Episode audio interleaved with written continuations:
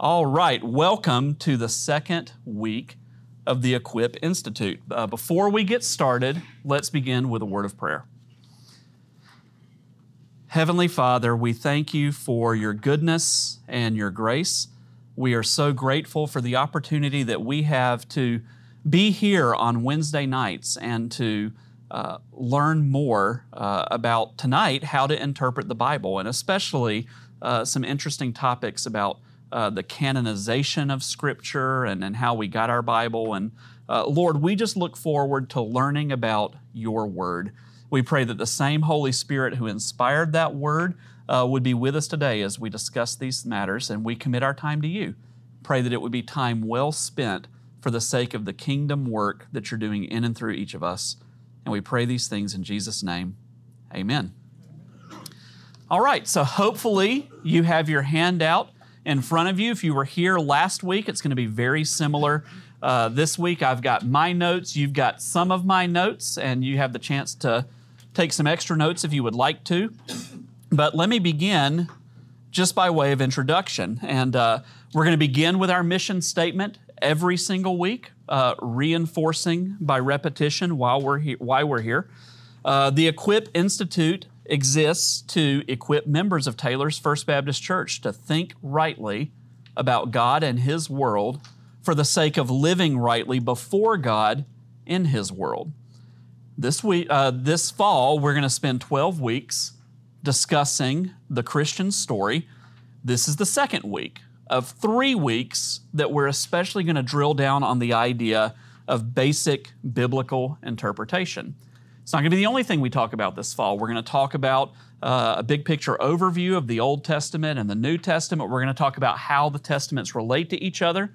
We're going to talk a little bit about biblical theology. But before we do that, we're going to talk about biblical interpretation.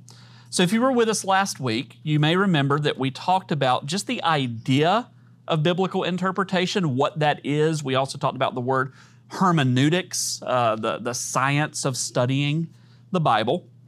And we discussed uh, a key foundational belief that is necessary, foundational for faithful interpretation, that the fact that the Bible is inspired and it's authoritative. So this week we're going to dig a little bit deeper into interpretation. We're going to discuss the canon of Scripture. Why these books? We're going to talk about some general interpretive principles and we're going to talk about some of the literary genres that we find in the Bible and some tips for how to interpret some of those genres. I'll just go ahead and give you a preview for next week. We'll talk about meaning and interpretation. What's the difference between what Scripture means? Sorry, meaning and application. The difference between what the Bible means and how we apply it. And we'll also do a, uh, a refresher for many or an introduction for others uh, to the E3 method that we use kind of foundationally to interpret the Bible in our small groups. Many of us do it in our devotional life as well. Uh, so we'll do a little bit more with that next week. Any questions before we get started? So I have a question for you. Have you ever wondered where the Bible came from? Or have you ever wondered why our Roman Catholic friends have books in their Bible that we don't have. Or maybe you've heard things like Martin Luther wasn't sure that James should be in Scripture. Or maybe you just know somebody who might even love the Lord who just says, Man, the book of Daniel is weird. Why is that in there? Well, people have been wondering about this for a long time. So tonight, we're going to talk a little bit right here at the beginning about how we got these books, these 66 books uh, that are part of Scripture. So I want to begin by talking about the Old Testament canon uh, because here's the pretty cool thing that was basically settled by the time we had the New Testament. So that's going to be our background in some ways. Long before the New Testament books were written or canonized, the books that we now call the Old Testament were considered the inspired scriptures of the earliest Christians. Uh, in fact, there's a great book written by Philip Yancey about 25 years ago about the Old Testament. It's called The Bible Jesus Read, because the Old Testament was the Bible that Jesus read. Different factions of Jews, Sadducees, Pharisees, some other lesser known groups, they debated which sections of what we now call the Old Testament were scripture, but the New Testament writers and the earliest second century Christians into the 100s, right after the time of the Bible, they all affirmed that everything we call the Old Testament was inspired. So some of you may know the Sadducees uh, weren't sure about anything after the first five books of the Bible, and the Pharisees, it was very similar. That's interesting, but what you need to know is that everybody who wrote the New Testament believed that everything we call the Old Testament was inspired. Does that make sense? So, because they believe it was inspired, the early church accepted the Old Testament as inspired. Many biblical authors in the first century were aware that there were both Hebrew and Greek versions of the Old Testament that were floating around. But by about AD 100, a couple of generations after the life of Christ, nearly all Christians actually were using the Greek version of the Bible, not the Hebrew version of the Bible, because their native language in most cases was Greek. So that's why they were reading in Greek, just like all of us, I think, or at least most of us, our native language is English. We prefer the English Bible. Anybody remember what that Greek version of the Old Testament was called? The Septuagint. Uh, so that was the Bible that was primarily being used by the earliest church. The earliest Christians argued that the Old Testament was a book about Jesus. In fact, they said when you read the Old Testament the right way, it always points you to Jesus. They argued that Jesus himself taught this in two key passages. We're not going to read them, but I'm going to reference them. Uh, one is in Luke chapter 24, verses 25 through 27 on the road to Emmaus, where Jesus began to teach those disciples on the road to Emmaus about himself from the Old Testament. We also see this in John chapter 5, verses 39 and 40, when Jesus has some back and forth with the Pharisees, and he explains that uh, Moses and the prophets were speaking of him, that all of Moses and the prophets were speaking of him. So the early church felt like they were standing on pretty good ground. They would say that uh, the Old Testament is not a uh, Jewish story, full stop. They would say it's Jewish scriptures pointing forward to the Messiah, who is a Jew but is the Savior of all men. And that was the approach that they took. Christians argued that the first century Jews who lived during Jesus' life and right after, that they misinterpreted their own scriptures. Because if they had been reading the scriptures correctly, they would have known that Jesus was the Messiah. They would have embraced him as the Messiah. Now, the books of the Apocrypha, many of you are familiar with the Apocrypha, right? Those extra books you find in Roman Catholic versions of the Old Testament. The books of the Apocrypha were sometimes quoted by early Christian leaders, but two points are important here. They were not quoted by the New Testament writers. And even the early Christian leaders that quoted from the Apocrypha did not say that it was Scripture or treat it like it was the Old Testament Scripture. You might think about it this way How many of you have ever said, how many of you believe that the Bible alone is the Bible, but you would also say something like, I really like that book by Max Lucado? Or I really like that book by Beth Moore or John Piper or whoever it might be. And, and it's a powerful book that speaks to you, and you think the Lord led that person to write that book, but you know it's not Scripture. That's very similar to how the early Christian leaders interacted with the Apocrypha. They didn't think it was an evil book, thought there was helpful stuff in those apocryphal books. They just didn't think it was inspired in the same way that Isaiah and in the same way that Genesis and in the same way that 1st and 2nd Samuel was inspired. So they didn't consider the Apocrypha to be part of Scripture. By the way, the Apocrypha wasn't considered to be part of Scripture even by the Roman Catholic Church until the time of the Reformation. It was in response to the Protestants that the Catholic Church said the Apocrypha is inspired the same way that the Old Testament is inspired. So that actually comes along much later in church history. The real action is not with the Old Testament because, again, all those early Christian believers were reading it, they believed it was Scripture. The real action was with all these newfangled books that were coming along. So the early church affirmed the divine inspiration and authority of the Old Testament, but what about the letters and the Gospels and the historical books and the prophetic books that were written after the resurrection of Christ? Some of those also seem to be divinely inspired. Now, there were some diverse opinions concerning which of these other books, besides the Old Testament, should be considered Scripture. But very early on, by the end of the first century, there was already significant consensus. Almost all Christians, almost everywhere who left a record for us, agreed that the four New Testament Gospels and only those Gospels were Scripture, even though there were other Gospels. Only those four were inspired.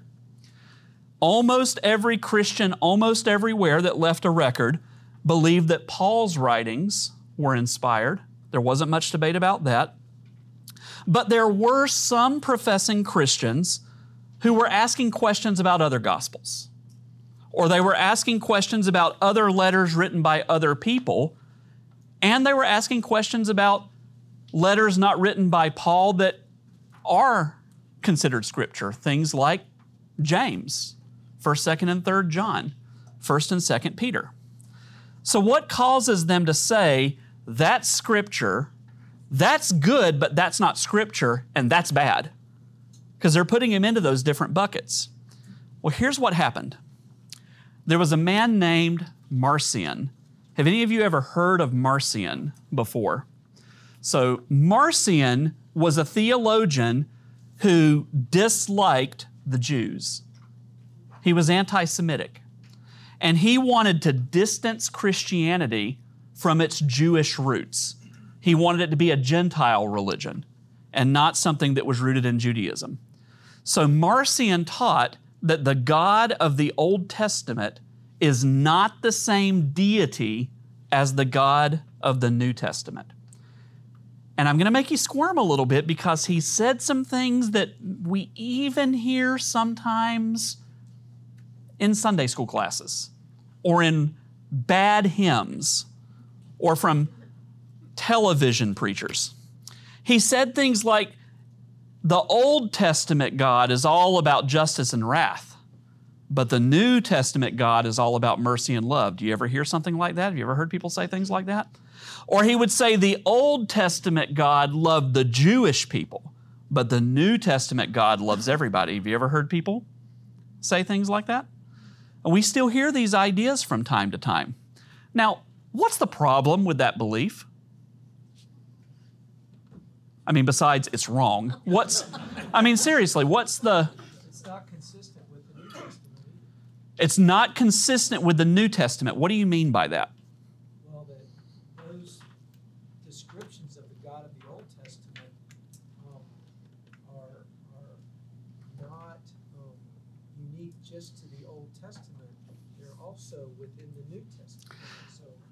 That's exactly right. The New Testament talks a lot about God's justice and a lot about God's. Have you read the book of Revelation? right? And the Old Testament talks a lot about God's love and God's mercy, and not just towards Jewish people, but towards all people. Says that Jews are to be a light to the nations. God loves everybody across all of these books. Now, to defend his anti Jewish version of Christianity, Marcion assembled what he called a canon, a rule, if you will, a standard of Scripture. And he excluded the entire Old Testament and every New Testament book except 10 of Paul's letters and an edited version of Luke's Gospel. Now, how many of you have ever heard the story about how Thomas Jefferson published a version of the Bible where he cut out all the miracles? You familiar with that? The Jefferson Bible? This is the Marcion Bible. He cuts out all the Jewish stuff and says, This is your scripture. And it's a story about the God who loves everybody who's not a Jew and has a plan for their lives. That's what he does. And so, what this does is it, it leads to there being a Marcionite church that in some places competes with mainstream Orthodox churches, especially in the eastern part of the Roman Empire. So, it's really Marcion's uh, canon, his heretical canon, that forces Orthodox Christians to settle once and for all which books are inspired and which ones aren't.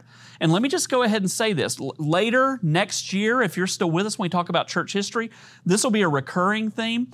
Heresy is bad, but in God's providence, He uses heresy to help us clarify right doctrine. Does that make sense? When someone says something bad, it forces us to be clear about what's right. And that's what's happening with the canon of Scripture. So the church has to be clear on this. So various other collections or canons of Scripture start circulating in different regions, but by about 200, there was general consensus on which books should be considered part of the New Testament. There were some books that were debated before they finally made the cut. I'm going to give you two examples. Hebrews barely made the cut because they weren't sure who wrote it. And Revelation barely made the cut because it's weird. So those were two that uh, it took them a little bit longer to settle on Hebrews and Revelation. And there were some books that everybody loved but they ultimately said that's probably not scripture. One was called the Didache, the teaching of the 12 apostles. You may have heard of that. Another one was called the Shepherd of Hermas. Uh, these are good books, and they enjoyed reading them, but they just they didn't seem to meet the same standard as the four Gospels and the writings of Paul and First and Second Peter and even Revelation and Hebrews. So it gets more and more refined. By the time we get to about 200, they're almost all there, almost everywhere. So, where does our canon come from? The earliest published list was uh, 367. Athanasius of Alexandria, one of the great leaders in the early church, uh, circulated our list of 66 books and he said, This is it, and I'm not the only person to believe it. All these other people believe it too. Well, we've lost where they've said it, but we still have where he said it. And, uh, and the church rallied around that. So, again, what I don't want you to think is that they didn't know what was in the Bible until 367. That's not the picture we're painting. There was widespread consensus from the beginning, and there was a little bit of debate, but by the time we get to 367, everybody's on the same page. And we have been on the same page ever since then, other than Roman Catholics adding the Apocrypha during the time of Reformation. So you may be wondering how did they decide those books? Well, there wasn't any formal process. They didn't bring a group together to take a vote. They didn't have a rubric that they used or anything like that. Uh, but there were several criteria that just organically seem to work together to help them process this. There's typically three things that are mentioned as, uh, as criteria. So, one was apostolicity. I know that that's a funny word that we don't use every day, but this is what apostolicity means. Only those books that were written by apostles or individuals closely associated with apostles should be considered authentic scripture. So that's it. I mean, it, Matthew, Mark, Luke, John, all apostles are people connected to apostles. Peter, James, Paul, people who were apostles or were connected with apostles. So that becomes kind of criteria one, but it's a little less important than criteria two, which is Catholicity. Now, don't get scared. We don't mean Roman Catholicity. The word Catholic just means whole or universal. So, by Catholicity, what they meant was only books that were widely accepted by most mainstream Christians were authentic scripture. This is what we mean by that. Were there books way over here in that region that they loved and they thought were scripture, but nobody else did? Yes, there were. And were there some churches where over there in that community, they're not real sure about 2 Peter and Jude, but everybody else is sure. But when it was just this group or this group, that didn't settle it. They were looking for consensus, widespread agreement that this is Scripture. So that was their second criteria. Is it in some way connected to an apostle, either directly or indirectly? Is it accepted by most Christians in most places? But then the third criteria is the trump card, the one ring to rule them all. It, it answers the questions, and that's orthodoxy. Only those books that accurately represented the consensus of mainstream Christians were authentic scripture. They knew what they believed because the Old Testament taught what they believed. And they were circulating uh, records of their beliefs, things like what we would now call the Apostles' Creed and the Nicene Creed. The church knew what they believed, and so they were saying which of these debatable books sound like what we believe. And even more important, they sound consistent with what we call the Old Testament and with the stuff that we know is Scripture, the Gospels and the writings of Paul and things like that. This is how Hebrews gets in. They still aren't sure who wrote Hebrews. It doesn't pass the apostolicity test. It could have been an apostle, but most people don't think so. But is there a book in the New Testament that sounds more like the Old Testament than Hebrews? I mean, maybe one or two, but Hebrews is clearly consistent with what the Old Testament teaches. And so at the end of the day, they say, well, you know, we're, we're not 100% sure who wrote it, but it sounds like Moses and David and Isaiah and Paul and the gospel writers. Revelation Again, they wrestled with some of the imagery just like we did, but Revelation quotes more of the Old Testament than any other book in the New Testament. They said this is clearly consistent. So even if some of it is hard to understand, it's in the same story.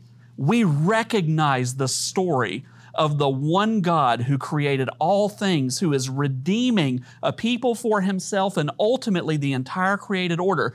This is part of that story. So, who wrote it mattered, but it wasn't quite as important as who accepted it in terms of how widespread it was, which wasn't quite as important as is this the same story? And when it was the same story, they said that's scripture. And when it sounded kind of like the story, but it wasn't exactly the same, or there were elements that were inconsistent with the story, they either said good book, but not scripture, or bad book, false gospel, false epistle. Stay away from that. Any questions? I know that's quick, it's kind of 30,000 foot view.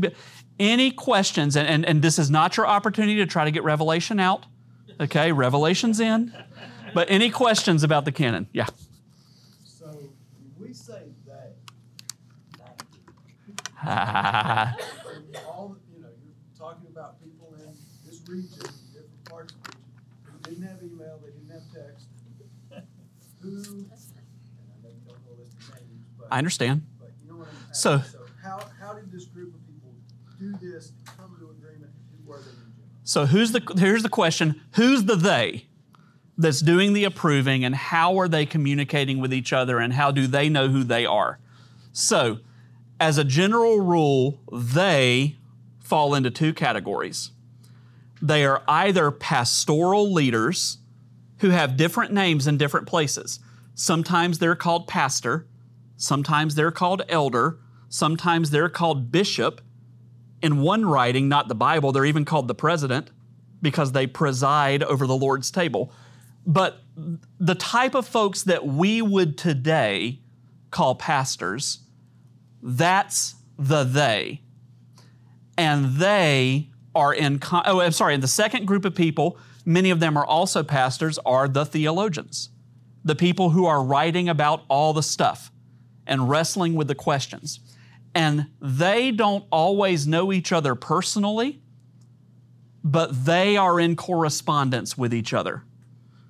And whenever they're nearby, sometimes they get together in councils and groups and they say, What do we do with Revelation?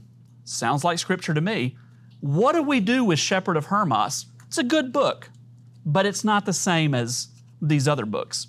So it's an organic process, but we do know who the they are and how they were communicating, and we know that they were getting together when they could or they were writing back and forth. And beyond that, it's really just kind of consensus that develops. This is where the faith comes in that we're trusting the Holy Spirit was working through. They were fallible people just like us. But from the earliest days we're discussing, nearly all Christians in nearly every place was saying, We think the Holy Spirit's working through our leaders. We think He's working through trustworthy theologians to help us navigate these questions. The us is everybody, to help us navigate these questions. So we do know who many of the they were, and uh, and they were in contact. They didn't have email for sure, but uh, I mean, some of you have been to Europe, right? Some of you have been to Western Asia. Guys, it's not that big. It's not that big. You can fit it in Texas. Maybe not quite Texas. But in all seriousness, it, it's, it's not that big. And so we're not talking about, you know, one of them is in Greenville and another one's in Portland, and how are they going to connect with each other? It's more like one of them is in Greenville and one of them is in Knoxville, and how are they going to connect with each other? Now, I'm not saying it's easy to get to Knoxville when you don't have a car, but you can probably get there if you can commit the time to doing it, right? So they're, they're closer than we realize. They're closer than we realize. I think it was one other question. Yeah. Um, uh, What are the oldest fragments of scripture that uh, were available when these, thi- these decisions were being made? Were they in, in, well, maybe another way to think about it, when did they start copying or, or making copies of some of the original letters and documents? So the question is uh, when did they start copying the original versions of what we would call the New Testament? And maybe how much of that was in circulation? And, and, and what are some of the oldest pieces that are? What are some of the oldest pieces that are still available? Okay, that part's important. So the honest answer is we don't know how late they still had access to the originals. Does that make sense?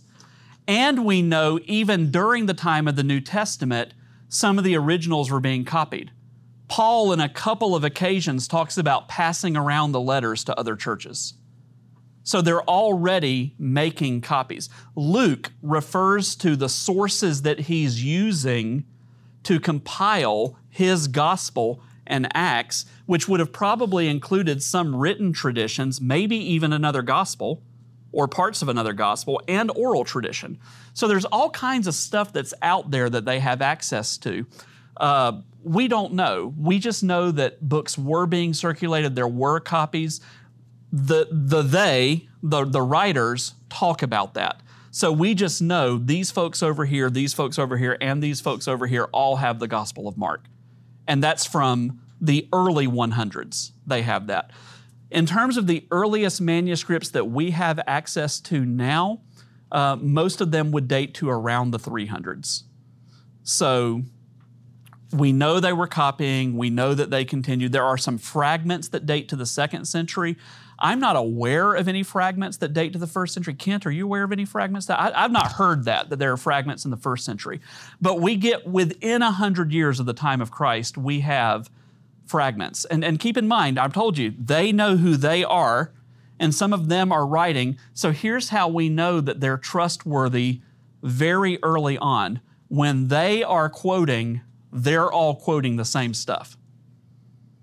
So they've got different copies in different places on far opposite sides of the empire, and they're quoting word for word the same Greek.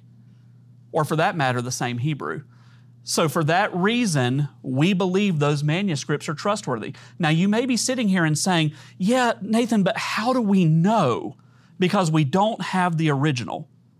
So, I just told you that the earliest fragments are about 100 years later, the earliest full manuscripts are about 150 years later. That seems like a big, long time, doesn't it? That is by far the shortest distance between original writings and available manuscripts of any writings in the ancient world. Most of the writings in the ancient world that we have access to are several hundred years later. And we're just trusting that's what Homer really said, or that that's what Socrates really said. There's a much shorter distance between the earliest records we have of what we now call the New Testament and when those things were written. So, can we be absolutely 100% scientific certain that they're accurate? The honest answer is no. But do we have any good reason besides skepticism to say that they're not accurate? Nope. We don't. We don't. We can be reasonably certain that they're accurate and remember what Scripture teaches about itself. We can be reasonably certain even before we appeal to the Holy Spirit just because that distance is so short and there's so many copies than quotes that are being floated around out there. So when you couple that with everything Scripture says about how the Holy Spirit's inspiring Scripture, this is why we say God was at work in all that. There's a reason that gap is so small. There's a reason there are so many copies. There's a reason that Joe's over here and Mike's over there and Billy's over there and they're all quoting the Gospel of Luke and it's word for word the same. That's the Spirit working through His people to preserve His Word. All right, let's talk about some general interpretive principles. Last week, I recommended the book 40 Questions about Interpreting the Bible, so I want to give credit where credit's due. About half of these principles are coming from that book, but some of them are not coming directly from the book. Uh, so here are some general recommendations, and this will come out a little bit next week as well. Number one, read the Bible from a posture of faith. Folks, read the Bible like a Christian. That's okay. I know some of you took a Bible class at a state university and they said we should read the Bible like we read every other writing and we should, you know, critically assess it and whatever. We're Christians. Read the Bible from a posture of faith. So let me just go ahead and say that. We, we want to come to the Bible as people who love the Lord and are saying, Lord, speak to me through this word. Number two, read the Bible prayerfully and meditatively. It ought to be the case that whenever we're reading the scripture, maybe not literally, but figuratively speaking, we're reading the Bible with calloused knees because we are prayerfully reading the scripture and we're meditating on it. We're chewing on it. We're wrestling with it. We really want to understand what it means and apply what it means to our lives for His glory and our good and the health of this body. Number three, read the Bible as an inspired book that speaks authoritatively that's really just reviewing what we said last week about the doctrine of Scripture, but this is what the Bible says it is. And if we're coming at it with a posture of faith, we need to take it at its word. It's God's written words through men, and it's authoritative in our life. Number four, we talked about this at the beginning tonight. Read the Bible as a book that points to Jesus. Now, what I don't mean is that every verse in every book in the Bible is about Jesus. But what I do mean is that the Bible is about Jesus from Genesis to Revelation. I love what Charles Spurgeon said about this. I just love Charles Spurgeon. I love what Charles Spurgeon said about this. Uh, if you don't remember who he is, he's famous 19th century Victorian Baptist preacher in London, pastored the largest church in the world at that time, 6,000 people, the Metropolitan Tabernacle. And Spurgeon was talking about this one day, and he said, No matter where you are in England, what village you're in, there's a high road, what we would call a main street, and all the high roads connect to each other and ultimately lead you to London. And in the same way, we should understand that every section of Scripture has a high road, and all those high roads are connected to each other, and the high roads always lead to Jesus. It's not every verse or every word, but every part of the Scripture is telling the same story, and it's a story about Jesus and all that He's done in His perfect, life, sacrificial death, and victorious resurrection to save us and ultimately redeem this created order. That's the story of Scripture. We should read the Bible, number five, in Christian community, especially our church. I'm not saying we shouldn't read the Bible as families. That's a really important community. I'm not saying you should uh, that we shouldn't read the Bible with a, a workplace Bible study, that's awesome. Bible study fellowship, other sorts of, all that's great. But ground zero for Christian maturity is the local church. The church will outlast every other type of ministry. The gates of hell will not prevail against the church. And so it is primarily with our church that we should read the Bible together. You know what we call that? Inoculation against heresy. Because anytime somebody goes off and says, I've discovered something nobody else has heard before, things start getting weird. We sharpen each other. We hold each other accountable. We refine each other. We keep each other in check. We spur each other on to love and good deeds. Hebrews 10 24 and 25. Read the Bible in community. Number six, let Scripture interpret Scripture. The best interpreter of Scripture is not your favorite theologian or your favorite Bible commentator or the most eloquent preacher you've ever sat under, though God uses all of those things. The best interpreter of Scripture is the rest of Scripture. And we read all of it in light of all of it. More on that in a bit. Pay attention to the author's context, but never at the expense of the unity of Scripture. What I mean by that is we want to understand as much as we can about when that person wrote that book and what was going on, but we also need to recognize it's still part of this one story. Does that make sense? So we don't want to overdo, well, what's going on in Paul's life whenever he's writing. We need to pay attention to biblical genres. We're going to do that in just a minute, but also not at the expense of Scripture. We don't want to act like the story of Proverbs is different than the story of the rest of the Bible, or the story of the epistles is different than the story of the rest of the Bible. We should pay attention to historical context, but never at the expense of the text in front of you. Now, I'm going to give a real life example with this because I've heard this done many, many times, and I bet you have too. I love history. I love church history. I have a PhD in church history. History is awesome. But sometimes I've heard some preachers or teachers talk so much about what was going on at the time the text was written that they spend all their time doing that and not necessarily telling you what the text says. Or they spend so much time on an illustration that might come from the historical context that, uh, that it's just more information than you need.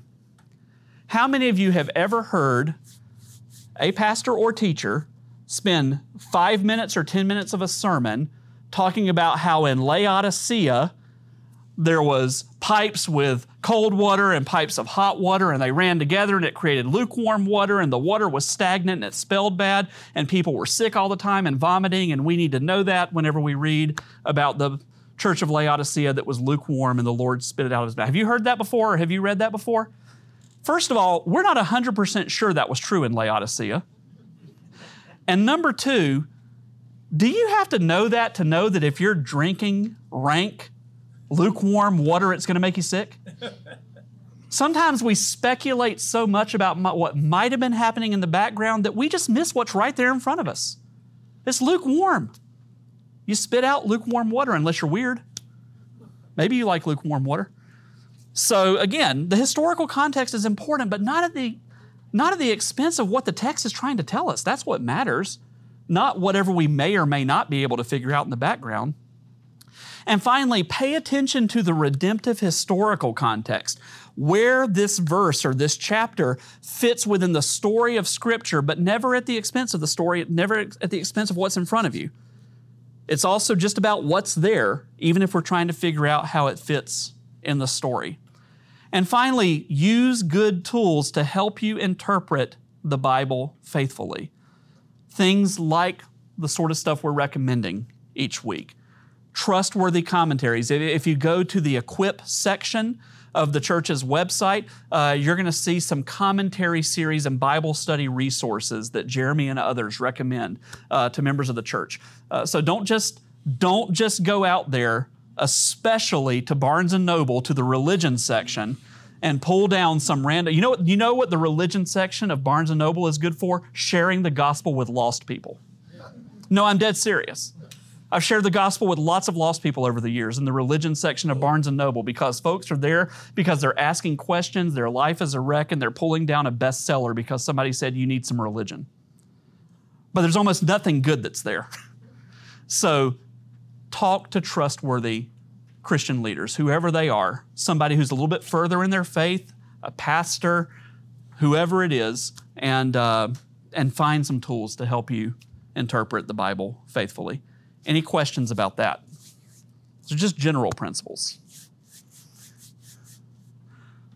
All right, genre.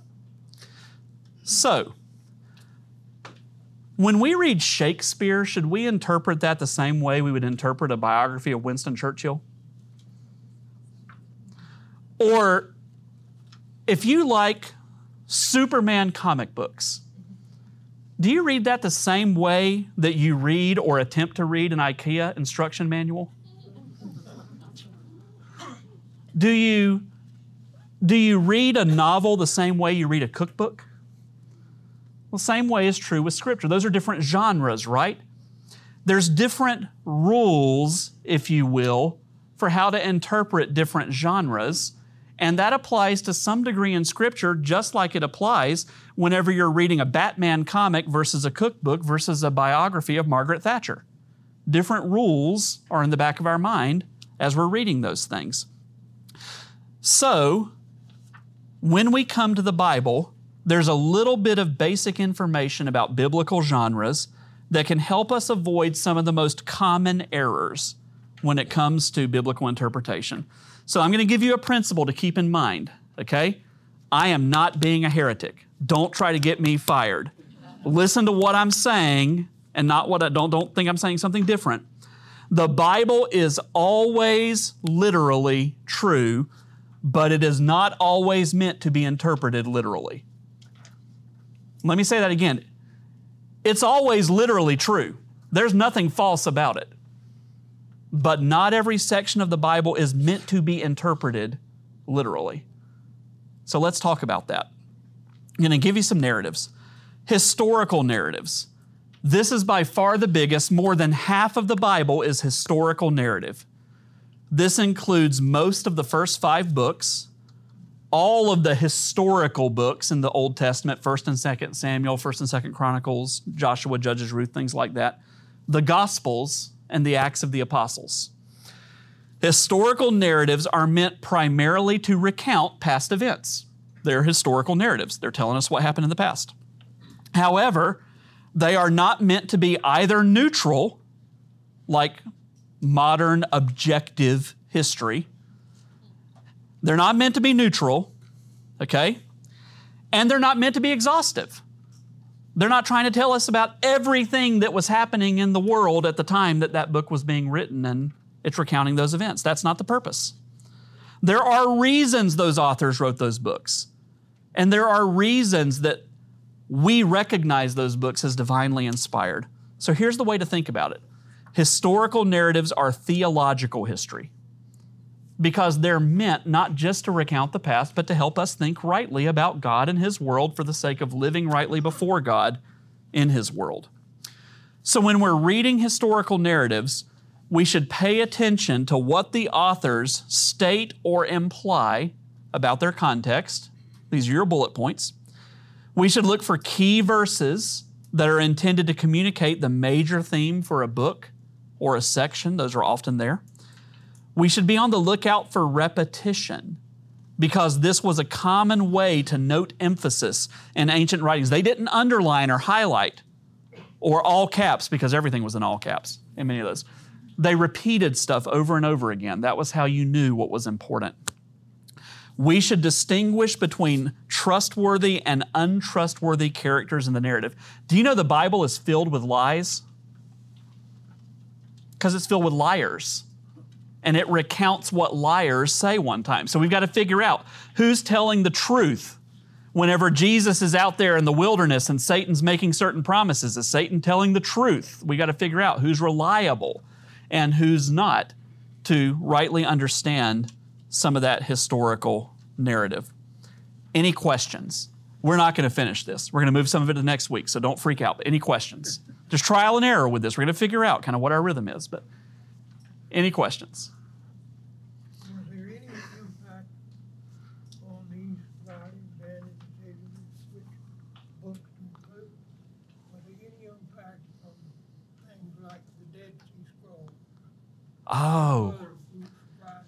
Yeah, yeah. So, was there any impact of uh, things like the Dead Sea Scrolls on what was in Scripture and, and what was not? Uh, this may surprise you, but no, there wasn't. And we know that because the Dead Sea Scrolls were not discovered until 1947. So there's no evidence in the early church that they were aware of the Dead Sea Scrolls, but you know what the Dead Sea Scrolls do? Many of them match up with exactly what we have in Scripture.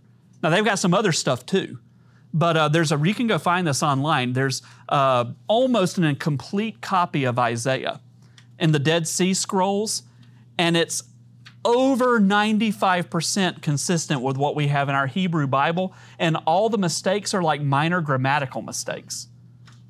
Nothing that changes the meaning or anything like that. So, what it actually does later is it helps confirm what was there, but there's no evidence that it helped them decide what was scripture and what was not. That's a great question.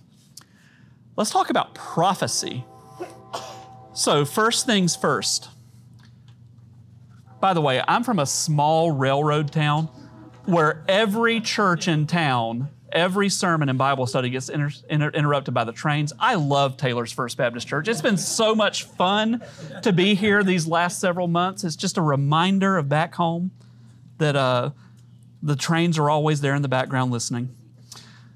Okay, there's a sense in which the entire Old Testament is prophetic because the entire Old Testament prefa- prepares readers to understand the person and work of Jesus. However, there are some writings that are clearly intended to be prophetic because they offer a word directly from the Lord through a prophet whom he has chosen for that task. So that's what we're talking about when we talk about prophecy. Some prophetic writings were written by the prophets themselves. Others were recounting the words of prophets, and somebody else wrote it. We don't know who, but they're telling us what a prophet said. Sometimes there are also kind of one off prophetic utterances that are found in other biblical genres. So the whole book isn't a book of prophecy, but we see a prophecy in that book or a prophecy in that book. So, what are the rules? When reading prophetic writings, we should pay attention first and foremost to the original audience. What does it seem like was being communicated to them? Like, what does it look like the intention, the intended takeaway was? As much as we can tell, sometimes we can't, but as much as we can tell, what would they have understood whenever they heard or read this for the first time?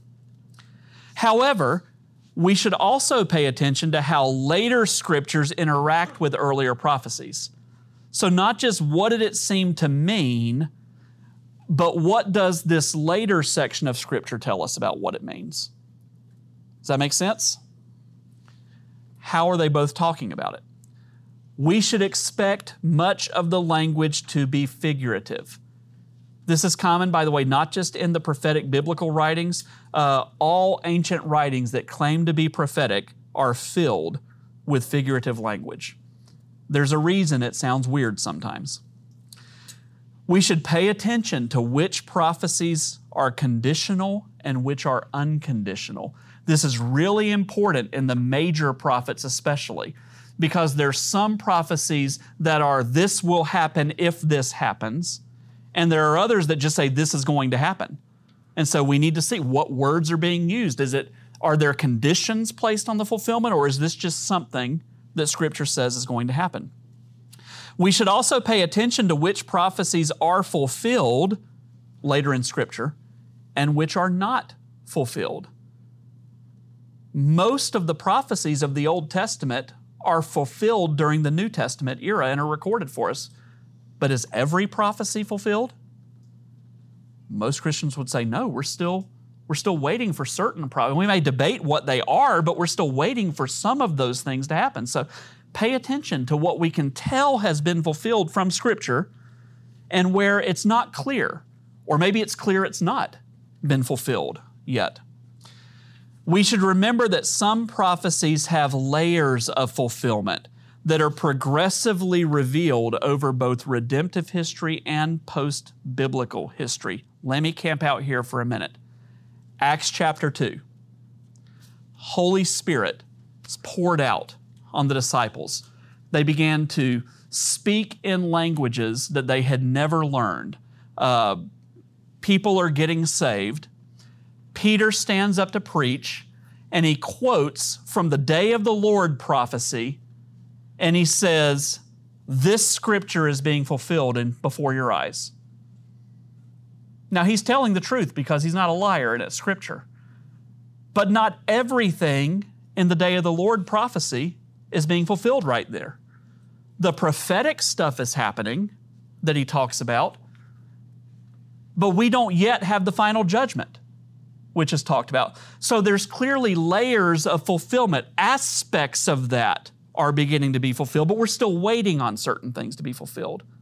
So we always need to be checking for that. You know, when when is it being revealed progressively throughout scripture or even something that maybe hasn't happened yet? Like an obvious example would be the last judgment or the second coming or something like that. We should recognize that all biblical prophecies find their ultimate fulfillment in Christ, the one new covenant people of God and the new creation. All roads lead to three things one Lord, one people, one redeemed created order. And there's been lots of debate throughout Christian history about how we get there, but everybody agrees at the end of the day one Jesus, one people from every tribe and tongue and nation, and one new creation, New Jerusalem, depending upon what we're talking about. That's where all the roads are leading when it comes to prophecy, even if we have lively debates about some of the finer points that get us there. Any questions about prophetic writings? Again, these are just some basic guidelines. With that, we're going to go ahead and end this week. So, this is helpful. We're seeing what we have time to do and what we don't have time to do. So, this is going to help me prepare for next week. We're just going to come right back with kind of part two next week, and we will begin by jumping right in with these other genres. Uh, the apocalyptic writings and some of these other New Testament things, and then we'll talk about some of the stuff we would have talked about anyway. I do want to make one last recommendation to you. If you go down to the bottom of the page, three of the books have carried over from last week, the three different books about how to interpret the Bible. Uh, but I added another one for this week. Uh, Gregory Lanier's A Christian's Pocket Guide to How We Got the Bible. That is a 130 page little book written for everyday Christians that talks about things like manuscripts, canonization, and why can we trust the Bible. And I would uh, commend that to you. It is a, a Christian's Pocket Guide to How We Got the Bible. It's on page six of the handout. It's on page seven of your handout and page six of my notes. Thank you for that. Any uh, any final questions or comments or concerns? Hey, thank you for your time. Thank you for taking a risk with this new thing called the Equip Institute.